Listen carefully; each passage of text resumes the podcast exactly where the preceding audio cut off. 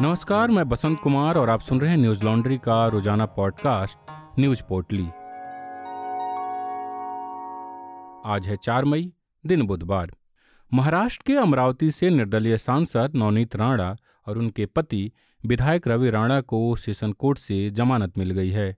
दोनों को बीते तेईस अप्रैल को गिरफ़्तार किया गया था। वे ग्यारह दिनों तक जेल में बंद रहे। यह जमानत इन्हें कुछ शर्तों पर मिली है और अगर वो इन शर्तों को नहीं मानते तो दोबारा भी जेल जाना पड़ सकता है। महाराष्ट्र के मुख्यमंत्री उद्धव ठाकरे के घर के बाहर हनुमान चालीसा पढ़ने की घोषणा के बाद राणा दंपति को गिरफ़्तार किया गया था। जमानत के लिए इन्हें पचास पचास हज़ार का बॉन्ड भरना पड़ा। आज तक की खबर के मुताबिक राणा दंपति को जमानत इन शर्तों पर दी गई है। राणा दंपति मामले से जुड़ी कोई भी बात मीडिया के सामने आकर नहीं कह सकते। सबूतों के साथ किसी तरह की छेड़छाड़ नहीं कर सकते। जिस मामले में इनकी गिरफ्तारी हुई, वैसा कोई काम वे फिर से नहीं कर सकते हैं। राणा दंपति को जाँच में सहयोग करना होगा। अगर इन्वेस्टिगेशन ऑफिसर पूछताछ के लिए बुलाते हैं तो जाना होगा। जाँच अधिकारी इसके लिए 24 घंटे पहले नोटिस देंगे। महाराष्ट्र में लाउडस्पीकर विवाद काफ़ी गहराया हुआ है। आए दिन इसको लेकर नया बवाल सामने आ रहा है। इस विवाद के सिलसिले में सांसद नवनीत राणा ने उद्धव ठाकरे के घर के बाहर हनुमान चालीसा का पाठ करने का ऐलान किया था। राणा की घोषणा के बाद शिवसेना के कार्यकर्ताओं ने विरोध करना शुरू कर दिया, उनके घर के बाहर प्रदर्शन किया और पुलिस में शिकायत दी। नतीजतन पुलिस ने राणा दंपति को गिरफ़्तार कर लिया। इनके खिलाफ 124 एक के तहत सेडिशन का मामला दर्ज हुआ। इन पर अपने भाषणों के ज़रिए समाज में तनाव फैलाने का आरोप लगा था। राणा दंपति अभी जेल से रिहा तक नहीं हुए थे कि बीएमसी कथित तौर पर इनके अवैध निर्माण को गिराने के लिए बुलडोजर लेकर पहुँच गई। अमर उजाला की रिपोर्ट के मुताबिक बीएमसी के अधिकारियों का कहना है कि उन्हें राणा दंपति के आवास पर अवैध निर्माण की शिकायत मिली है। खबर के मुताबिक बीएमसी ने उन्हें कथित अवैध निर्माण के सिलसिले में मंगलवार को नोटिस भी दिया था। नोटिस में कहा गया था कि बीएमसी अधिकारी 4 मई को नवनीत राणा के फ्लैट का निरीक्षण करेंगे। इस फ्लैट में अवैध निर्माण कराने की बात कही गई है। अगर जाँच में अवैध निर्माण पाया जाता है तो उसे तोड़ने की कार्रवाई की जाएगी। महाराष्ट्र में लाउडस्पीकर विवाद खत्म होने का नाम नहीं ले रहा। इसे ज़्यादा हवा देने का काम नवनिर्माण सेना के प्रमुख राज ठाकरे कर रहे हैं। आज एक बार फिर उन्होंने धार्मिक स्थलों से लाउडस्पीकर को हटाए जाने की मांग की। मीडिया रिपोर्ट्स के मुताबिक ठाकरे ने कहा, जब तक धार्मिक स्थलों से लाउडस्पीकर नहीं हटाया जाता, तब तक हनुमान चालीसा जारी रहेगी। लाउडस्पीकर हटाना धार्मिक नहीं, बल्कि सामाजिक मुद्दा है। वहीं आज महाराष्ट्र सरकार को सुप्रीम कोर्ट से एक बड़ा झटका लगा है। मीडिया रिपोर्ट्स के मुताबिक सुप्रीम कोर्ट ने स्थानीय निकाय के चुनावों के मामले में महाराष्ट्र सरकार को झटका दिया। कोर्ट ने राज्य सरकार से दो सप्ताह में बीएमसी और दूसरे निकायों के चुनाव का कार्यक्रम जारी करने का आदेश दिया है। दरअसल महाराष्ट्र सरकार ने ओबीसी आरक्षण को मंजूरी मिलने के बाद ही ये चुनाव कराने की बात कही थी। बुधवार को छत्तीसगढ़ के नारायणपुर ज़िले में सुरक्षा बलों और नक्सलियों के बीच मुठभेड़ हो गई, जिसमें सुरक्षा बल का एक जवान शहीद हो गया। नारायणपुर जिला नक्सल प्रभावित माना जाता है। दैनिक भास्कर की खबर के मुताबिक इंद्रावती एरिया कमेटी के नक्सलियों ने घात लगाकर जवानों पर हमला किया। नारायणपुर से बैकअप पार्टी को भी मौके के लिए रवाना किया गया है। यह हमला सुबह के आठ बजकर पंद्रह मिनट पर हुआ।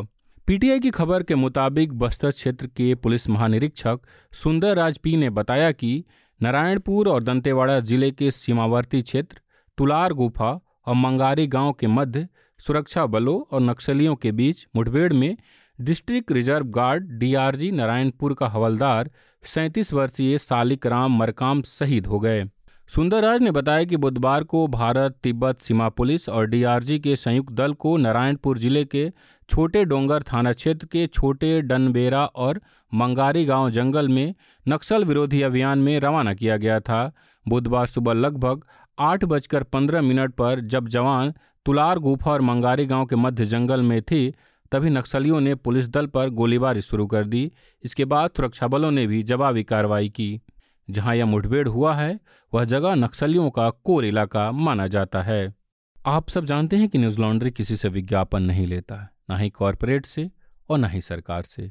हम आपके सहयोग से काम करते हैं तो न्यूज़ लॉन्ड्री को अपना सहयोग बनाए रखें और मीडिया को आज़ाद रखने में अपनी भूमिका निभाएँ।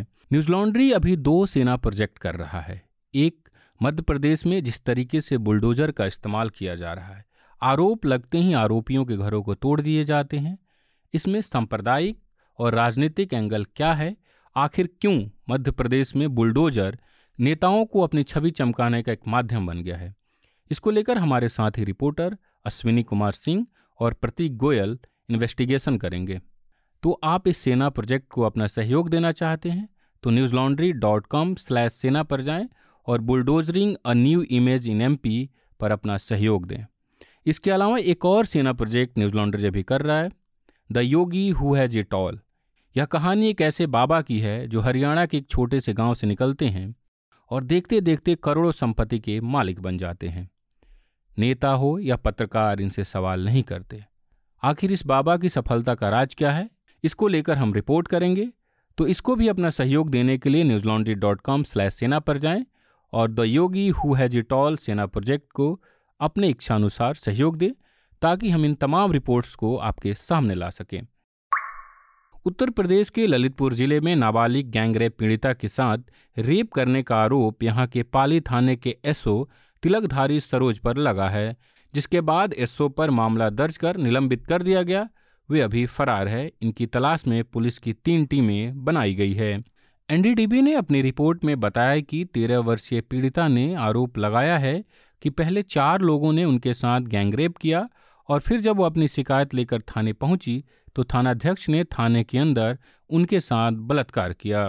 रिपोर्ट्स के मुताबिक 22 अप्रैल को चार युवकों ने पीड़िता का अपहरण कर उसके साथ दुष्कर्म की घटना को अंजाम दिया था। आरोपियों के चंगुल से छूटकर जब पीड़िता थाने में न्याय की गुहार लगाने पहुँची तो उसको न्याय देने की जगह उत्पीड़न का शिकार होना पड़ा। आरोप है कि वहाँ मौजूद थानाध्यक्ष, तिलकधारी सरोज ने भी उसके साथ दुष्कर्म किया। अमर उजाला ने अपनी रिपोर्ट में बताया कि कानपुर जोन के एडीजी भानु भास्कर ने दुष्कर्म मामले में एसओ की संलिप्तता के बाद पूरे पाली थाने को लाइन हाजिर कर दिया।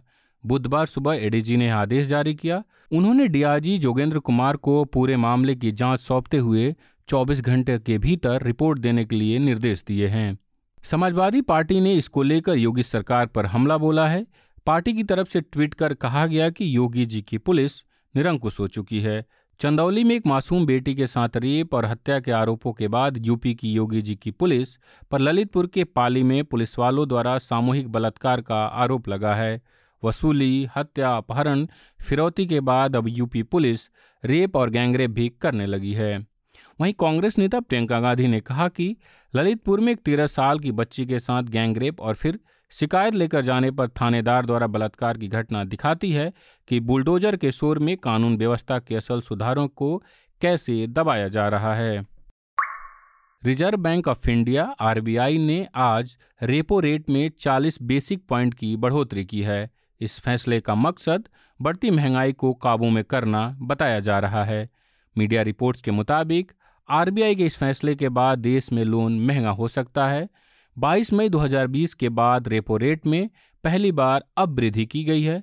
यह दर आने वाले इक्कीस मई से लागू होगी। बीबीसी हिंदी की रिपोर्ट के मुताबिक आरबीआई गवर्नर शशिकांत दास ने कहा कि मार्च 2022 में थोक महँगाई दर बढ़कर सात फ़ीसदी तक पहुँच गई है, जो केंद्रीय बैंक के ऊपरी दायरे को पार कर गया है, खासकर खाद महँगाई का प्रमुख महँगाई दरों पर असर पड़ा है। वे आगे कहते हैं कि खाद्य समूह के 12 उप समूहों में मार्च में महँगाई बढ़ी है। अप्रैल के संकेतों से भी ऐसा लग रहा है कि महँगाई का यह दबाव बना रहेगा। अमर उजाला ने अपनी रिपोर्ट में बताया कि आरबीआई के नीतिगत दरों में बढ़ोतरी के फैसले का तत्काल असर शेयर बाजारों पर देखने को मिला और पहले से गिरावट के साथ कारोबार कर रहा स्टॉक मार्केट भर भरा कर गिर गया। बॉम्बे स्टॉक एक्सचेंज का 30 शेयरों वाला सेंसेक्स सूचकांक फैसले के तुरंत बाद एक हज़ार अंक टूटकर छप्पन हज़ार के नीचे पहुँच गया। दक्षिण कोरिया की सेना ने दावा किया है कि अज्ञात लक्ष्य को निशाना बनाकर उत्तर कोरिया ने एक बार फिर मिसाइल दागी है। दरअसल उत्तर कोरिया ने बुधवार को पूर्वी जल क्षेत्र में एक संदिग्ध बैलिस्टिक मिसाइल दागी है। मीडिया रिपोर्ट्स के मुताबिक उत्तर कोरिया ने इस साल अब तक तेरह बार हथियारों का परीक्षण कर चुका है। इन परीक्षणों में अंतर महाद्वीपीय बैलिस्टिक मिसाइल का परीक्षण भी शामिल है।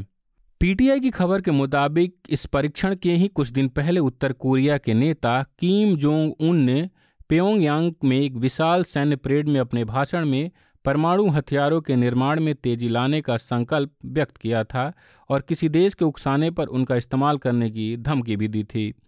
रिपोर्ट में बताया गया कि दक्षिण कोरिया के ज्वाइंट चीफ ऑफ़ स्टाफ ने बताया कि यह प्रक्षेपण पूर्वी तट से दूर किया गया, हालाँकि उन्होंने इस संबंध में कोई विस्तृत जानकारी नहीं दी। वहीं पीटीआई ने अपनी खबर में आगे बताया कि जापान के रक्षा मंत्रालय ने कहा है कि उत्तर कोरिया ने बैलिस्टिक मिसाइल दागी है, पर मंत्रालय ने भी इस संबंध में ज़्यादा जानकारी नहीं दी। ऐसे संकेत मिले हैं कि उत्तर कोरिया अपने सुदूर, उत्तर पूर्व परीक्षण केंद्र में परमाणु परीक्षण की तैयारी कर रहा है। आज के लिए इतना ही। आपका दिन शुभ हो। अपना और अपनों का ख्याल रखें। कोरोना के नियमों का पालन करें। धन्यवाद। न्यूज़ लॉन्ड्री के सभी पॉडकास्ट ट्विटर आईटीज और दूसरे पॉडकास्ट प्लेटफॉर्म पे उपलब्ध हैं। खबरों को विज्ञापन के दबाव से आज़ाद रखें। न्यूज़ लॉन्ड्री को सब्सक्राइब करें।